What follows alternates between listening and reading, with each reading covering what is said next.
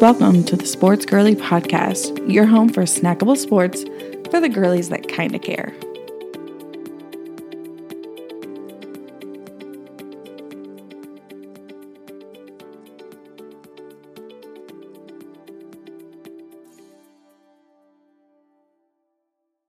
Welcome back to the Sports Girly Podcast. Your host, Whitney.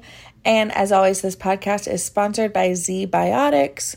Z biotics.com forward slash sportsgirly10. You'll get 10% off your purchase. I'm telling you, the discount is worth it. The product is worth it. You will not be hungover. I say this every single time, but check it out. I would not steer you wrong. But let's go ahead and get into the episode. I haven't really had that eventful of a week other than kind of just like sinusy stuff that's going on. Obviously, we've got just like the normal house things going on, but have a few events, few plans for the weekend, so looking forward to that. But overall, it's been a pretty uneventful week. So, that being said, let's get into the podcast episode. As I mentioned, that this week I would be talking about the Florida documentary because, like I said, we are a Florida Gators family. So, let me share my thoughts on that. Also, the top 100 players came out and this is based on their performance on the field, not like their philanthropy or their character, will be an interesting list. And just kind of like last week, a good refresher and top level information about high level players so that you can kind of watch out for them, have some talking points when you're out and about, and you want to have something to share as far as sports conversation goes. So let's get into it. Okay, so to clarify, I did not go to the University of Florida. I actually went to the University of North Texas. Stone Cold Steve Austin went there. That's really kind of our claim to fame. It's in Denton, which is north of Dallas. And they are actually getting better as the years go on. They have become a better football school. Interesting, though, was there was a quote unquote hurricane headed to Florida this like last week. And Florida played University of Utah in Utah. So they actually went and played in Dallas, like left early so that they could get ahead of the storm. And they actually practiced at the University of North Texas. So kind of random, kind of cool. You would think that this documentary would be lighting a fire under Florida as far as like that game goes, but it did not. But that get let's get into the documentary itself and I will share my thoughts along the way, but Urban Meyer is the coach that they're kind of highlighting, and it's hit. It's the time frame in which the Florida Gators won the championship the year prior, and during and then after. It kind of covers all of that. And during that time, Tim Tebow went there, and so did my husband. So it was. I'm telling you, when that documentary came out, there was no talking. You were laser focused on the game, like on the documentary. We could not talk. It was full on, this is important, you know, kind of thing over here. So, anyways, Urban Meyer, as you may know if you watch the documentary or not, he's like a big Ohio fan. Um, grew up in the area and stuff, but didn't coach Ohio until later. He also coached Jacksonville Jaguars, but that didn't go according to plan either. But really, the documentary, as they explain, is like Urban Meyer is really known for an offense that is called a spread offense. And same as Dan Mullen, who ended up being Florida Gators head coach recently. And he came from University of New Hampshire, I believe they were talking about. So, anyways, both these guys are into a spread offense. So, a spread offense is where the quarterback could run and throw the ball, and you're forced to defend the entire line. So, when everyone's lined up on the line of scrimmage, the defense is having to cover the entire line of offensive players, not just like, oh, let's just go find the quarterback because he's not going anywhere. He's just going to throw the ball. But the spread offense, they predominantly, like, they're going to run, they're kind of go all over the place, hence the name. There's more that goes into it, but just for like surface level information. And the SEC is predominantly at the time like a defensive conference. So just big guys that kind of kind of manhandle the offense. So think like more or less there were probably lower scoring games because if you're just tackle and you can't really run the ball very far, you're obviously going to struggle at getting high amounts of touchdowns. However, they're going into this, you know, season with that spread offense and they're like, it's going to work. And the SEC is like, nah, bro, that's not going to work for you. And Florida did end up losing to Alabama, kind of proving like this isn't going to work. Well, they kind of go through the season and he's like sticking by his guns. Or Meyer is sticking by his guns. This is a spread offense. I'm going to run the team this way. A few things happen, as you know, may know from the documentary you know, he stops the plane on the tarmac and ends up firing players or telling players that they can quit because he's giving his blood, sweat, tears, his whole life to this. And if they aren't, the exit door is right there and kind of gave him a coming to Jesus meeting. And when they mentioned that on the documentary, I lost it. I thought that was just so relatable, just coming from the South. Like, a coming to Jesus meeting is like oh no, like, yikes, it's serious. So I really got a chuckle out of that moment. But ultimately, it comes down to like, we got to get a quarterback. So there's some star players in this documentary, one being Brandon Siler. Siler, he's the linebacker at, at the time, and like he has like these crazy parents. Um, and Urban Meyer's just like, you keep doing you. I know you're trying to get out of the projects. Like, let's keep going. I understand like where you come from now. And that's really like as Urban Meyer is like he does get to get a bad rap and like some may not agree with his like coaching style. But at the end of the day, he does seem to care about those players, and that's why he won't, you know, fire a player like remove a player from the team because he had a player die just weeks after getting let go off the team. So just for like drugs and things like that. So he promised that he would never do that, which I think is so admirable and really just like, oh, that's so sweet. However, the way he coaches this team, you know, they get Tim Tebow and they are, as like Brandon Spike says, like they are preparing for war in Iraq. Like they are going crazy. And Tim Tebow says in the documentary that like they i mean it was like one-on-one like training things like that and what was being said was probably hurtful and like some people could handle it because they never wanted to be embarrassed or treated that way again but like you said other people could not handle it and it you know really affected them long term so i understand it it's a case by case basis doesn't work for everybody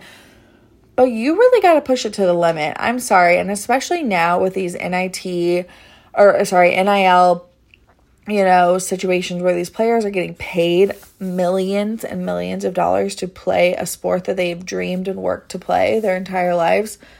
You better be putting your blood, sweat, and tears into it. Like, give it your all and maybe spend less time on TikTok. I don't know. That's kind of my thought. So, I do think that if I'm really like speaking as a generational, as a generation as a whole, like they're pretty soft and we gotta step it up. And you will perform better if you step it up. And that's kind of where Urban Meyer is coming from this documentary. And so I understand and I totally agree with him on that. Maybe that's an unpopular opinion and you may think like, "Oh, Whitney, like that's so mean," but like if I want something that bad, like I better be willing to work that hard for it. So that's where I kind of stand on that and like that piece of the documentary as a whole, but my takeaway is that there's no way that Urban Meyer would make it in the NFL doing that or probably even college today because the flip side of what i would love to see is like these players really like putting their blood sweat and tears in and maybe in their minds they are but you're getting paid now in college to do it. And when you're getting paid like you don't really want to put up with that kind of stuff. So i can see why he did, he was not successful in the nfl but yeah, just watching, I don't know that much about Tim Tebow other than like what we all kind of know, like when he was playing. And obviously, my husband's a huge fan. You know, we invited him to our wedding. He sadly declined. He had other engagements. However, it was really cool to kind of see him and like understand where his upbringing and his passion for football as a sport, but also like his willingness to like pick up the other team members like so selfless like in such a selfless way it just it was really nice to see like a kind human like that and while he is a was a generational quarterback like he's also a generational human like i i am definitely on team t- team team Tim Tebow. Say that like five times. Oh my goodness. But yeah, um that's really kind of my thoughts on that. But that brings me to like another thing that's going on in college as a whole is these reorg of the conferences. And I know they're running after TV deals, but it's insanity. Like, why is a school in California playing a school in the East Coast? Makes no sense to me. I understand you have to go where the money is. But the thing that no one's really talking about is this is just for football or the men's basketball team. No one's talking about how this is going to impact, you know, the Stanford women's basketball team.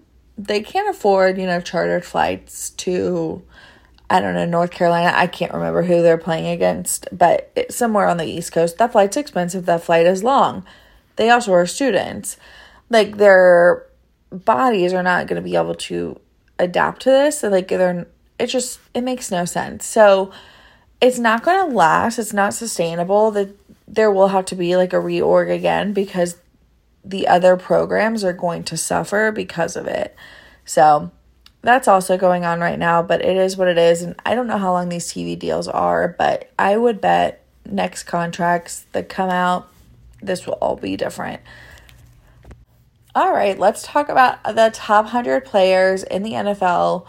Now, as I mentioned at the beginning, these are all rankings based on peers, teammates, opponents, watching film, playing against them, and then ranking them based on like this is how I feel it's going to be going up against this person and you rank them kind of based on that.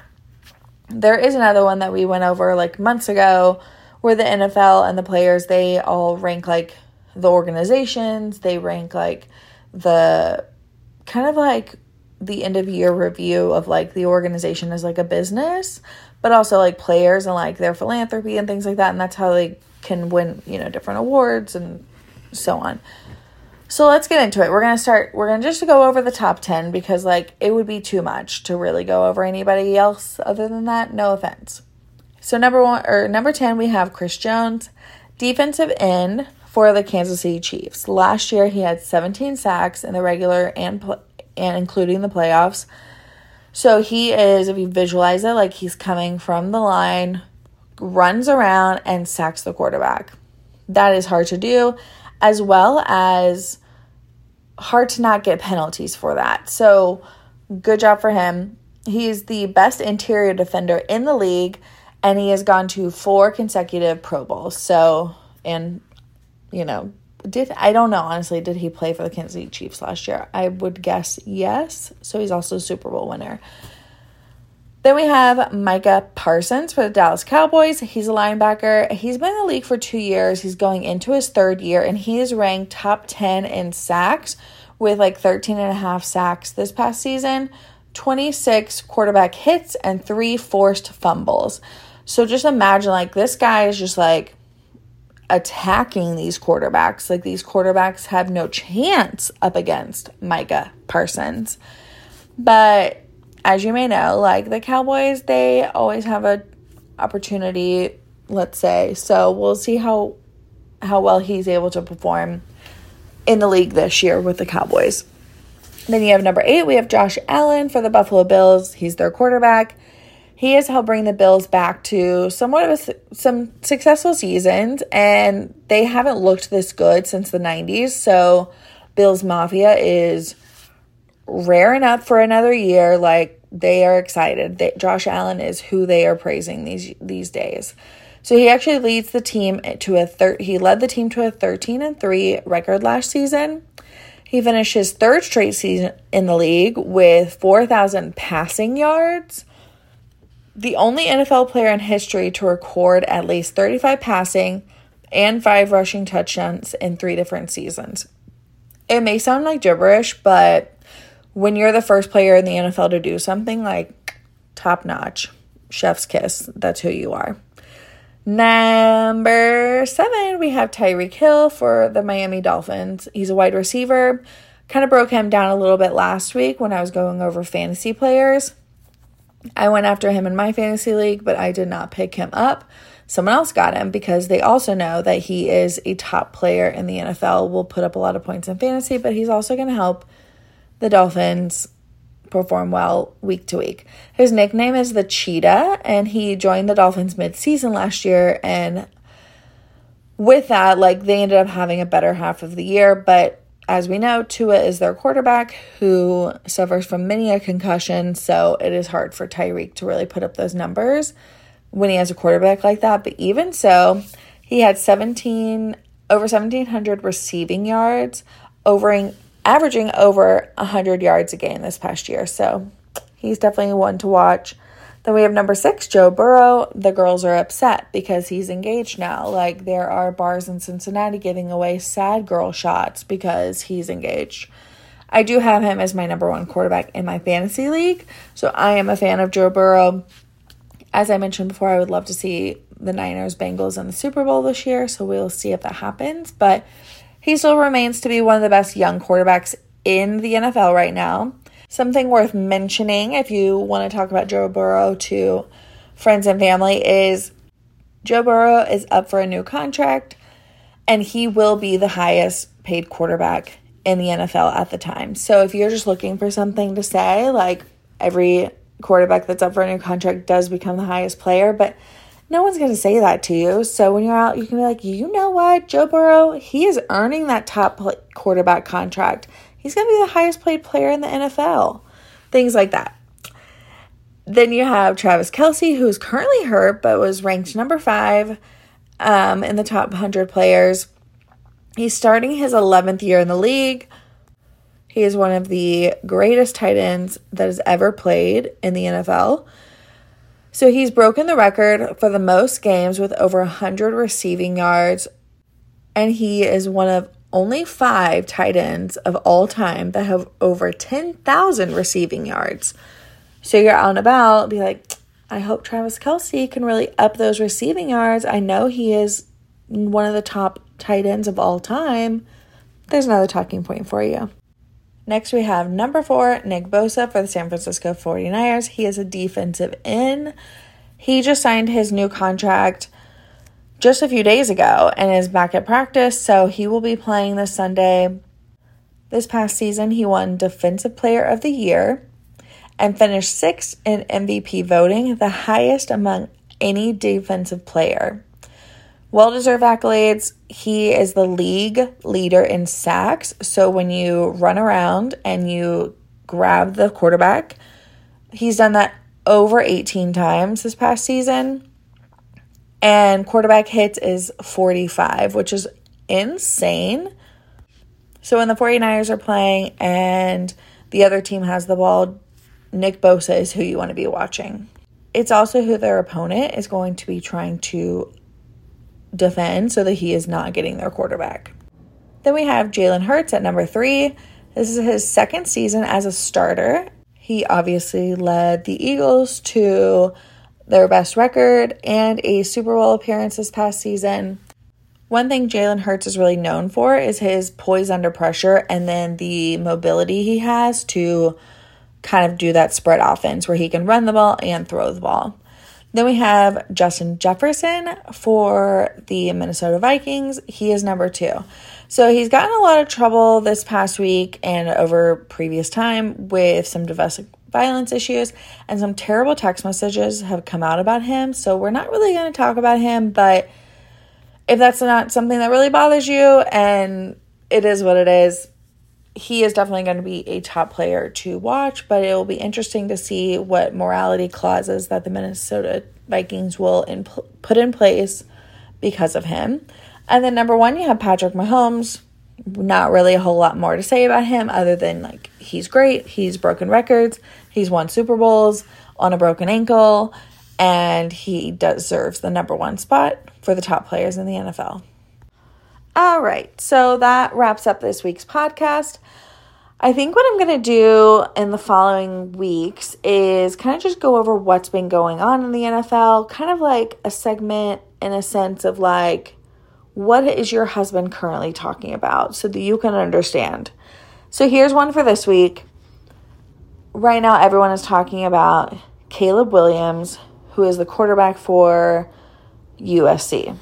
Well, his dad came out and was like, you know, if the Cardinals are going to do this thing where they try to get the number one draft pick, I don't think that, you know, Caleb's going to go into the the draft. I think he's going to stay in college for another year. Now, granted, Caleb's not saying any of these things, but what his dad is basically doing is he is now setting the tone for future drafts in the future that because yes, when you have the worst record, you get the number one draft pick and it goes from there. You can also like trade those draft picks and etc. But normally if you're the worst team, you need to build a better team. So obviously you want high draft pick numbers.